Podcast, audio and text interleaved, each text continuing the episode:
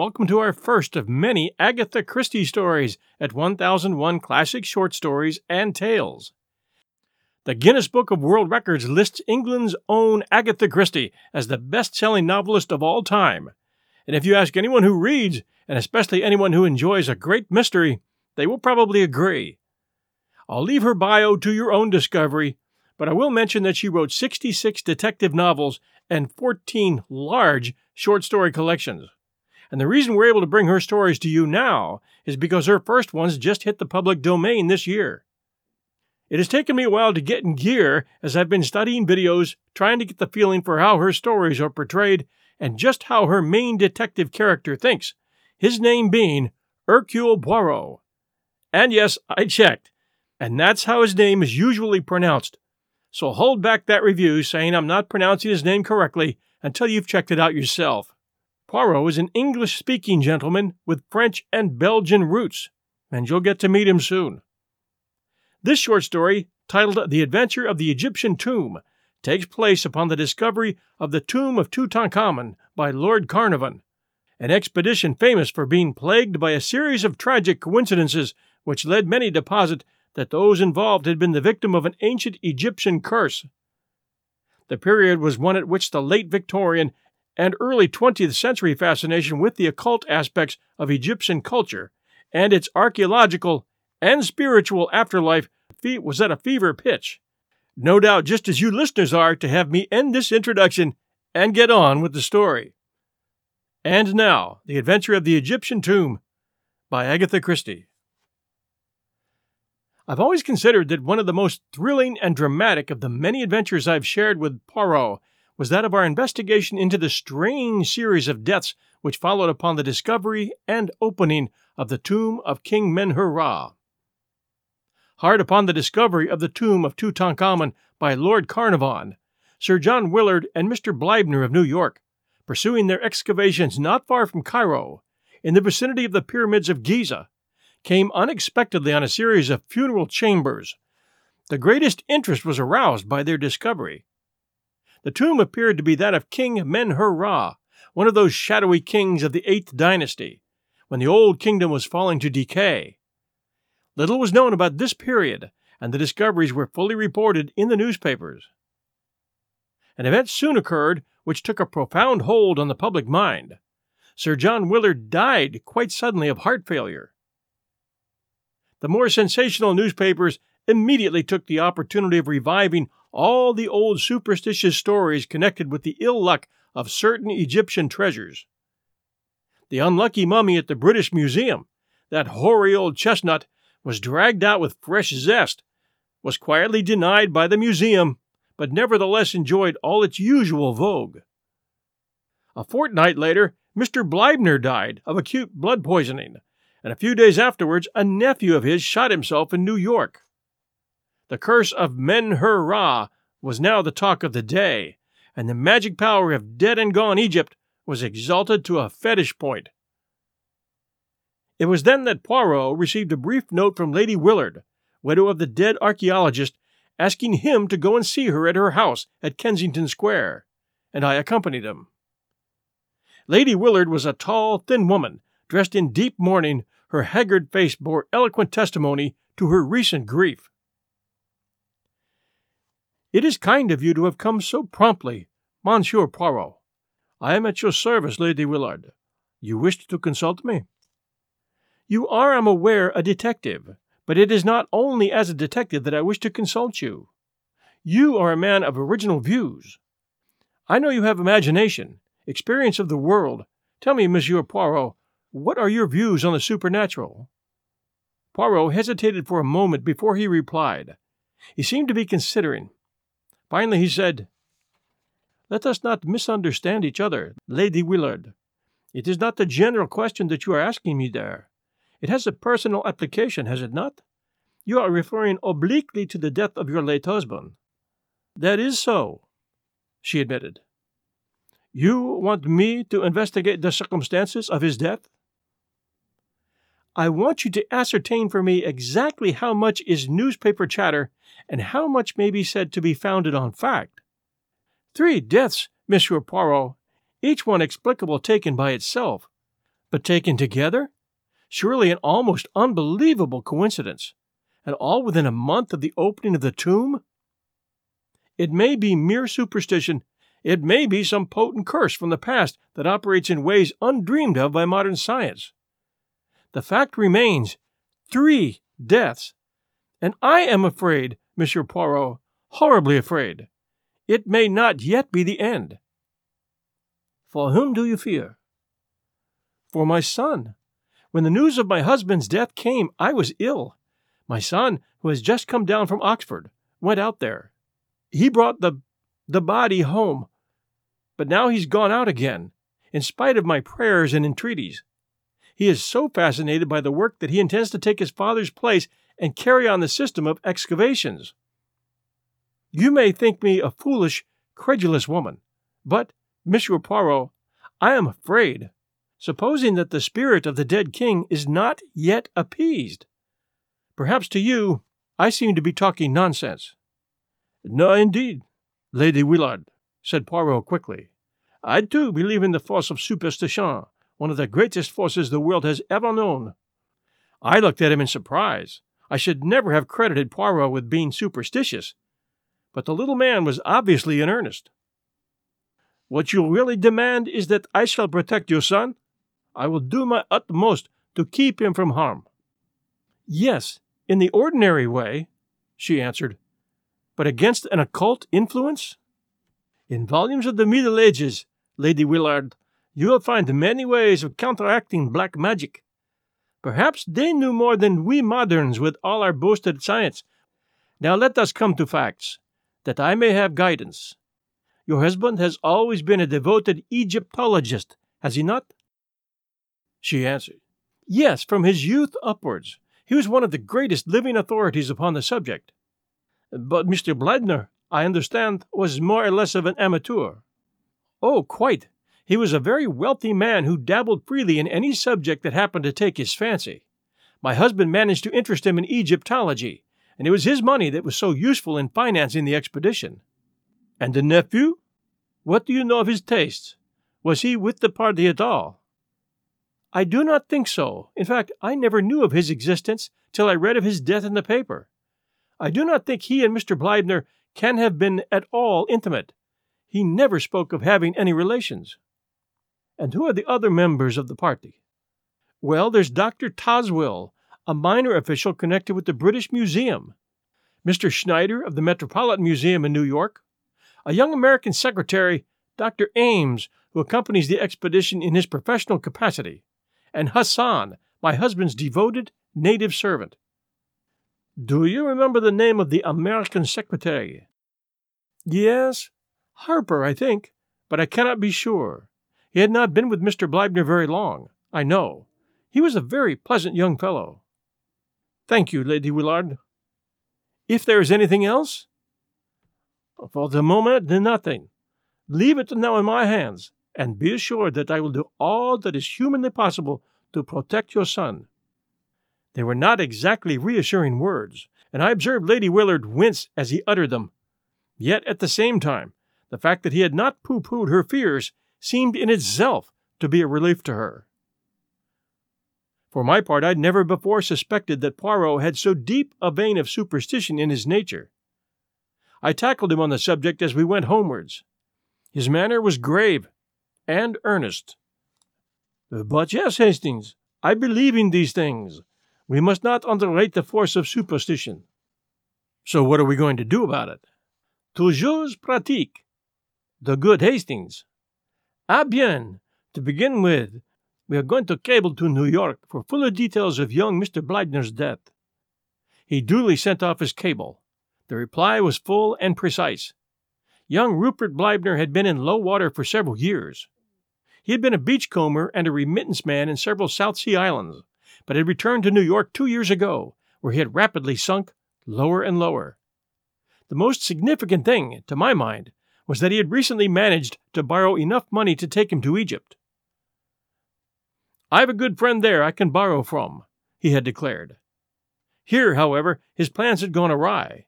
He had returned to New York cursing his skinflint of an uncle who cared more for the bones of dead and gone kings than his own flesh and blood. It was during his sojourn in Egypt that the death of Sir John Willard occurred. Rupert had plunged once more into his life of dissipation in New York, and then, without warning, he had committed suicide, leaving behind him a letter which contained some curious phrases. It seemed written in a sudden fit of remorse. He referred to himself as a leper and an outcast, and the letter ended by declaring that such as he were better off dead. A shadowy theory leapt into my brain. I had never really believed in the vengeance of a long dead Egyptian king. I saw here a more modern crime. Supposing this young man had decided to do away with his uncle, preferably by poison. By mistake, Sir John Willard receives the fatal dose. The young man returns to New York, haunted by his crime. The news of his uncle's death reaches him. He realizes how unnecessary his crime has been, and stricken with remorse, takes his own life. I outlined my solution to Poirot. He was interested. It is ingenious what you have thought of there. Decidedly, it is ingenious. It may even be true. But you leave out the count the fatal influence of the tomb. I shrugged my shoulders. You still think that has something to do with it? So much so, mon ami, that we start for Egypt tomorrow. What? I cried, astonished. I have said it. An expression of conscious heroism spread over Poirot's face. Then he groaned. But oh, he lamented, the sea, the hateful sea. It was a week later. Beneath our feet was the golden sand of the desert. The hot sun poured down overhead. Poirot, the picture of misery, wilted by my side. The little man was not a good traveler. Our four days' voyage from Marseilles had been one long agony to him. He had landed at Alexandria, the wraith of his former self. Even his usual neatness had deserted him. We had arrived in Cairo and had driven out at once to the Mena House Hotel, right in the shadow of the pyramids. The charm of Egypt had laid hold of me. Not so Poirot. Dressed precisely the same as in London, he carried a small clothes brush in his pocket and waged an unceasing war on the dust which accumulated on his dark apparel. And my boots! he wailed. Regard them, Hastings! My boots of the neat patent leather, usually so smart and shining. See, the sand is inside them, which is painful, and outside them and outside them, which outrages the eyesight. Also the heat, it causes my mustaches to become limp. But limp! Look at the Sphinx, I urged. Even I can feel the mystery and the charm it exhales. Poirot looked at it discontentedly.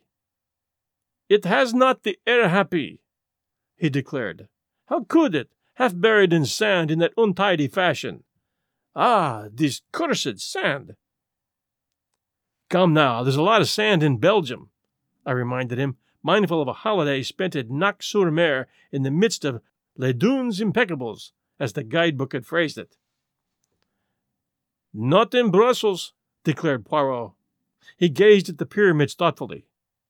It is true that they, at least, are of a shape solid and geometrical, but their surface is of an unevenness most unpleasing. And the palm trees, I like them not. Not even do they plant them in rows. I cut short his lamentations by suggesting that we should start for the camp. We were to ride there on camels, and the beasts were patiently kneeling, waiting for us to mount, in charge of several picturesque boys headed by a voluble dragoman. I pass over the spectacle of Poirot on a camel. He started by groans and lamentations, and ended by shrieks, gesticulations, and invocations to the Virgin Mary and every saint in the calendar. In the end, he descended ignominiously and finished the journey on a diminutive donkey. I must admit that a trotting camel is no joke for the amateur. I was stiff for several days. At last we neared the scene of the excavations. A sunburnt man with a gray beard, in white clothes, and wearing a helmet, came to meet us. Monsieur Poirot and Captain Hastings, we received your cable. I'm sorry that there was no one to meet you in Cairo. An unforeseen event occurred which completely disorganized our plans. Poirot paled. His hand, which had stolen to his clothes brush, stayed its course. Not another death, he breathed. Yes. Sir Guy Willard? I cried. No, Captain Hastings. My American colleague, Mr. Schneider. And the cause? demanded Poirot. Tetanus. I blanched. All around me I seemed to feel an atmosphere of evil, subtle and menacing. A horrible thought flashed across me. Supposing I were the next? Mon Dieu! said Poirot in a very low voice. I do not understand this. It is horrible. Tell me, monsieur, there is no doubt that it was tetanus? I believe not, but Dr. Ames will tell you more than I can do. Ah, of course, you are not the doctor. My name is Tosswill. This, then, was the British expert described by Lady Willard as being a minor official at the British Museum. There was something at once grave and steadfast about him that took my fancy. If you will come with me, continued Dr. Tosswill, I will take you to Sir Guy Willard. He was most anxious to be informed as soon as you should arrive. We were taken across the camp to a large tent. Dr. Tosswill lifted up the flap, and we entered. Three men were sitting inside. Monsieur Poirot and Captain Hastings have arrived, Sir Guy, said Tosswill. The youngest of the three men jumped up and came forward to greet us. There was a certain impulsiveness in his manner which reminded me of his mother. He was not nearly so sunburnt as the others, and that fact, coupled with a certain haggardness round the eyes, made him look older than his twenty two years. He was dearly endeavoring to bear up under a severe mental strain. He introduced his two companions, Dr. Ames, a capable looking man of thirty odd, with a touch of graying hair at the temples, and Mr. Harper, a secretary, a pleasant, lean young man wearing the national insignia of horn rimmed spectacles. After a few minutes' desultory conversation, the latter went out, and Dr. Tosswill followed him. We were left alone with Sir Guy and Dr. Ames. Please ask any questions you want to ask, Monsieur Poirot, said Willard. We are utterly dumbfounded at this strange series of disasters, but it isn't, can't be, anything but coincidence. There was a nervousness about his manner which rather belied the words. I saw that Poirot was studying him keenly. Your heart is really in this work, Sir Guy? Yes, no matter what happens or what comes of it, the work is going on. Make up your mind to that. Poirot wheeled round on the other. What have you to say about that, Monsieur le Docteur? Well, drawled the doctor, I'm not for quitting myself. Poirot made one of those expressive grimaces of his. Then, evidemment, we must find out just how we stand. When did Mr. Schneider's death take place? Three days ago. You are sure it was tetanus? Dead sure. It couldn't have been a case of strychnine poisoning, for instance? No, Monsieur Poirot. I see what you're getting at, but it was a clear case of tetanus. Did you not inject anti-serum? Certainly we did, said the doctor dryly. Every conceivable thing that could be done was tried. Had you the anti-serum with you? No, we procured it from Cairo. Have there been any other cases of tetanus in the camp? No, not one. Are you certain that the death of Mr. Bleibner was not due to tetanus? Absolutely plumb certain. He had a scratch upon his thumb which became poisoned, and septicemia set in. It sounds pretty much the same to a layman, I dare say, but the two things are entirely different. Then we have four deaths, all totally dissimilar one heart failure, one blood poisoning, one suicide, and one tetanus. Exactly, Monsieur Poirot. Are you certain there is nothing which might link the four together? I don't quite understand you. I will put it plainly. Was any act committed by these four men which might seem to denote disrespect to the spirit of Men-Her-Ra? The doctor gazed at Poirot with astonishment. You're talking through your hat, Monsieur Poirot. Certainly you've not been guyed into believing all that fool talk. Absolute nonsense, muttered Willard angrily. Poirot remained placidly immovable, blinking a little out of his green cat's eyes. So you do not believe it, Monsieur le Docteur? No, sir, I do not, declared the doctor emphatically. I am a scientific man, and I believe only what science teaches. Was there no science, then, in ancient Egypt? asked Poirot softly. He did not wait for a reply, and indeed Dr. Ames seemed rather at a loss for the moment. No, no, do not answer me, but tell me this. What do the native workmen think? I guess, said Dr. Ames, that where white folk lose their heads, natives aren't going to be far behind. I'll admit that they're getting what you might call scared, but they've no cause to be. I wonder, said Poirot non committally. Sir Guy leaned forward.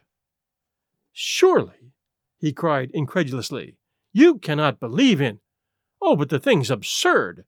You can know nothing of ancient Egypt if you think that. For answer, Poirot produced a little book from his pocket, an ancient tattered volume. As he held it out, I saw its title The Magic of the Egyptians and Chaldeans. Then, wheeling round, he strode out of the tent. The doctor stared at me. What is his little idea? The phrase, so familiar on Poirot's lips, made me smile as it came from another. I don't know exactly, I confessed. He's got some plan of exorcising the evil spirits, I believe. I went in search of Poirot and found him talking to the lean faced young man who had been the late Mr. Bleibner's secretary. No, Mr. Harper was saying, I've only been six months with the expedition. Yes, I knew Mr. Bleibner's affairs pretty well. Can you recount to me anything concerning his nephew? He turned up here one day, not a bad looking fellow. I'd never met him before, but some of the others had. Ames, I think, and Schneider. The old man wasn't at all pleased to see him. They were at it in no time, hammer and tongs. Not a cent, the old man shouted.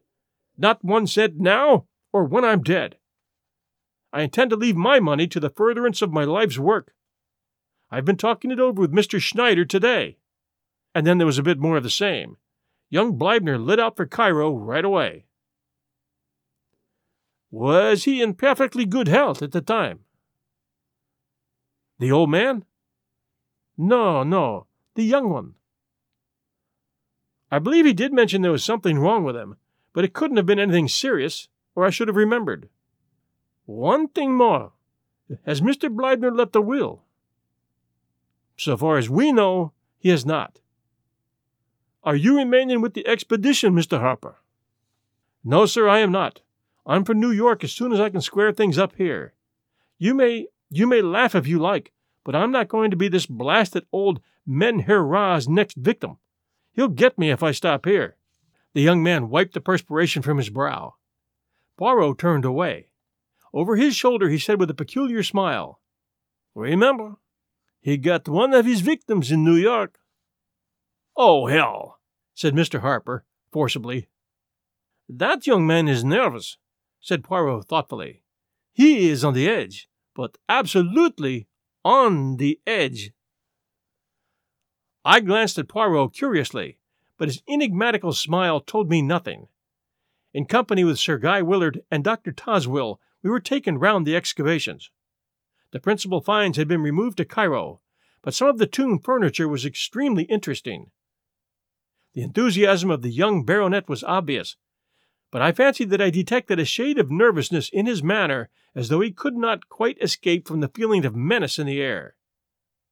As we entered the tent, which had been assigned to us, for a wash before joining the evening meal, a tall, dark figure in white robes stood aside to let us pass with a graceful gesture and a murmured greeting in Arabic. Poirot stopped. You are Hassan, the late Sir John Willard's servant? I served my lord Sir John, now I serve his son. He took a step nearer to us and lowered his voice. You are a wise one, they say, learned in dealing with evil spirits. Let the young master depart from here. There is evil in the air around us. And with an abrupt gesture, Not waiting for a reply, he strode away. Evil in the air, muttered Poirot. Yes, I feel it.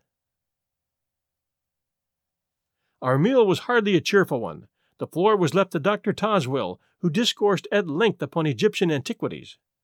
Just as we were preparing to retire to rest, Sir Guy caught Poirot by the arm and pointed. A shadowy figure was moving amidst the tents. It was no human one. I recognized distinctly the dog headed figure I had seen carved on the walls of the tomb. My blood froze at the sight. Mon Dieu! murmured Poirot, crossing himself vigorously. Anubis, the jackal headed, the god of departing souls. Someone is hoaxing us, cried Dr. Tosswill, rising indignantly to his feet. It went into your tent, Harper, muttered Sir Guy, his face dreadfully pale. No, said Poirot, shaking his head. He went into the tent of the Dr. Ames. The doctor stared at him incredulously. Then, repeating Dr. Tosswill's words, he cried, Someone is hoaxing us. Come, we'll soon catch the fellow. He dashed energetically in pursuit of the shadowy apparition. I followed him, but, search as we would, we could find no trace of any living soul having passed that way. We returned, somewhat disturbed in mind, to find Poirot taking energetic measures in his own way to ensure his personal safety. He was busily surrounding our tent with various diagrams and inscriptions which he was drawing in the sand. I recognized the five pointed star or pentagon many times repeated. As was his wont, Poirot was at the same time delivering an impromptu lecture on witchcraft and magic in general. White magic as opposed to black, with various references to the Ka and the Book of the Dead thrown in. It appeared to excite the liveliest contempt in Dr. Tosswill, who drew me aside, literally snorting with rage. Balderdash, sir! he exclaimed angrily. Pure balderdash! The man's an impostor. He doesn't know the difference between the superstitions of the Middle Ages and the beliefs of ancient Egypt. Never have I heard such a hodgepodge of ignorance and credulity. I calmed the excited expert and joined Poirot in the tent. My little friend was beaming cheerfully. We can now sleep in peace, he declared happily, and I can do with some sleep. My head it aches abominably, abominably. Oh, for good tisane! As though in answer to prayer, the flap of the tent was lifted, and Hassan appeared, bearing a steaming cup which he offered to Poirot. It proved to be chamomile tea, a beverage of which he is inordinately fond. Having thanked Hassan and refused his offer of another cup for myself, we were left alone once more. I stood at the door of the tent some time after undressing, looking out over the desert. A wonderful place, I said aloud, and a wonderful work. I can feel the fascination. This desert life, this probing into the heart of a vanished civilization. Surely, Poirot, you too must feel the charm. I got no answer, and I turned, a little annoyed. My annoyance was quickly changed to concern. Poirot was laying back across the rude couch, his face horribly convulsed. Beside him was the empty cup. I rushed to his side, then dashed out and across the camp to Dr. Ames's tent. Dr. Ames! I cried. Come at once. What's the matter? said the doctor, appearing in pajamas. My friend, he's ill. Dying. The chamomile tea. Don't let Hassan leave the camp. Like a flash, the doctor ran to our tent. Poirot was lying as I left him. Extraordinary, cried Ames. Looks like a seizure. Or, what did you say about something he drank? He picked up the empty cup. Only I did not drink it, said a placid voice. We turned in amazement. Poirot was sitting up on the bed, and he was smiling. No, he said gently, I did not drink it. While my good friend Hastings was apostrophizing the night, I took the opportunity of pouring it, not down my throat, but into a little bottle. That little bottle will go to the analytical chemist. No, no, as the doctor made a sudden movement to get away. As a sensible man, you will understand that violence will be of no avail. During Hastings' brief absence to fetch you, I have had time to put the bottle in safekeeping. Ah, quick, Hastings, hold him. I misunderstood Poirot's anxiety. Eager to save my friend, I flung myself in front of him. But the doctor's swift movement had another meaning. His hand went to his mouth, a smell of bitter almonds filled the air, and he swayed forward and fell. Another victim, said Poirot gravely, but the last. Perhaps it is the best way. He has three deaths on his head. Dr. Ames? I cried, stupefied. But I thought you believed in some occult influence. You misunderstood me, Hastings. What I meant was that I believe in the terrific force of superstition. Once get it firmly established that the ceilings of death are supernatural, and you might almost stab a man in broad daylight, and it would still be put down to the curse. So strongly is the instinct of the supernatural implanted in the human race. I suspected from the first that the man was taking advantage of that instinct. The idea came to him, I imagine, with the death of Sir John Willard. A fury of superstition arose at once. As far as I could see, nobody could derive any particular profit from Sir John's death. Mr. Bleibner was a different case. He was a man of great wealth. The information I received from New York contains several suggestive points. To begin with, young Bleibner was reported to have said that he had a good friend in Egypt from whom he could borrow. It was tacitly understood that he meant his uncle, but it seemed to me that in that case he would have said so outright.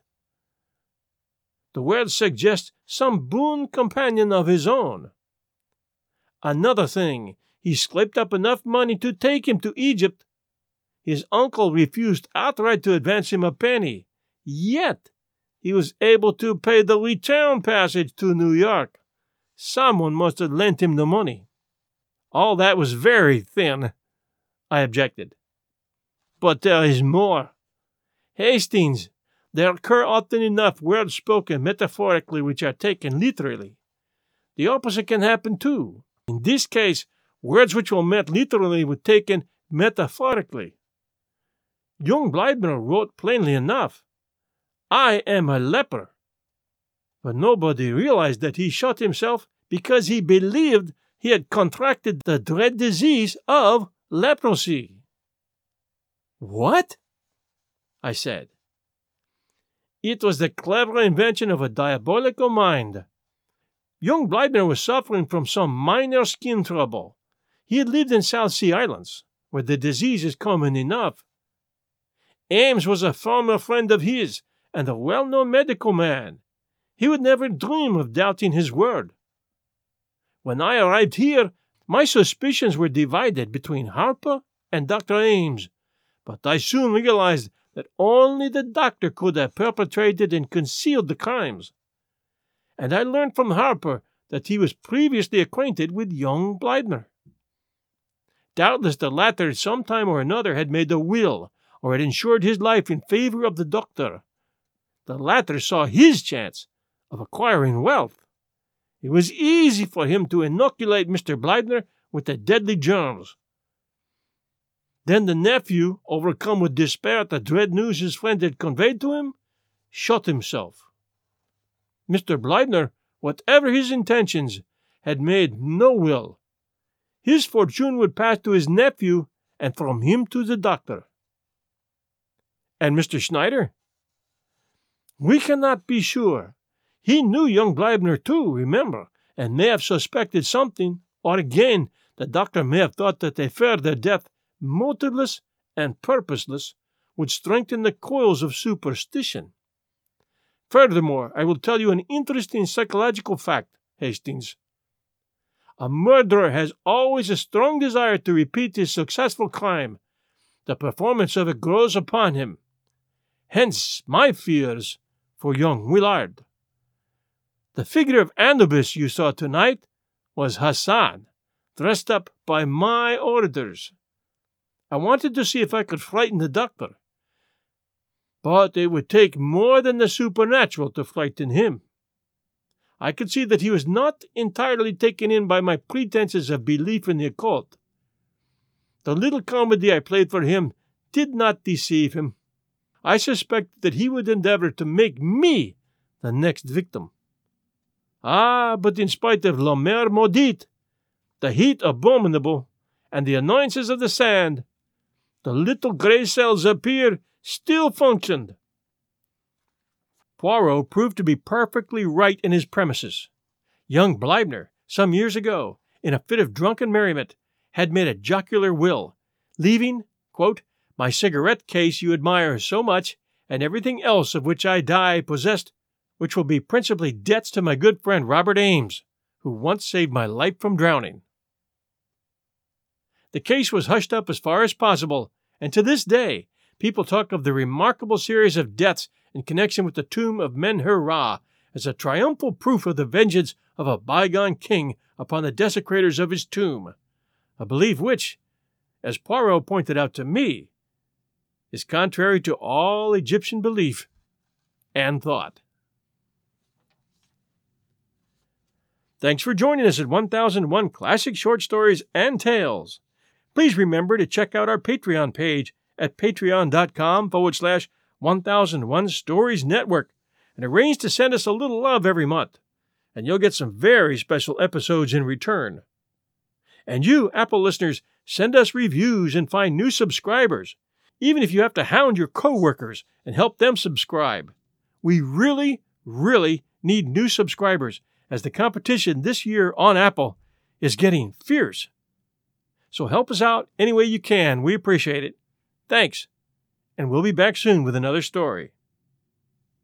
This is your host and storyteller, John Hagedorn, and we'll be back soon.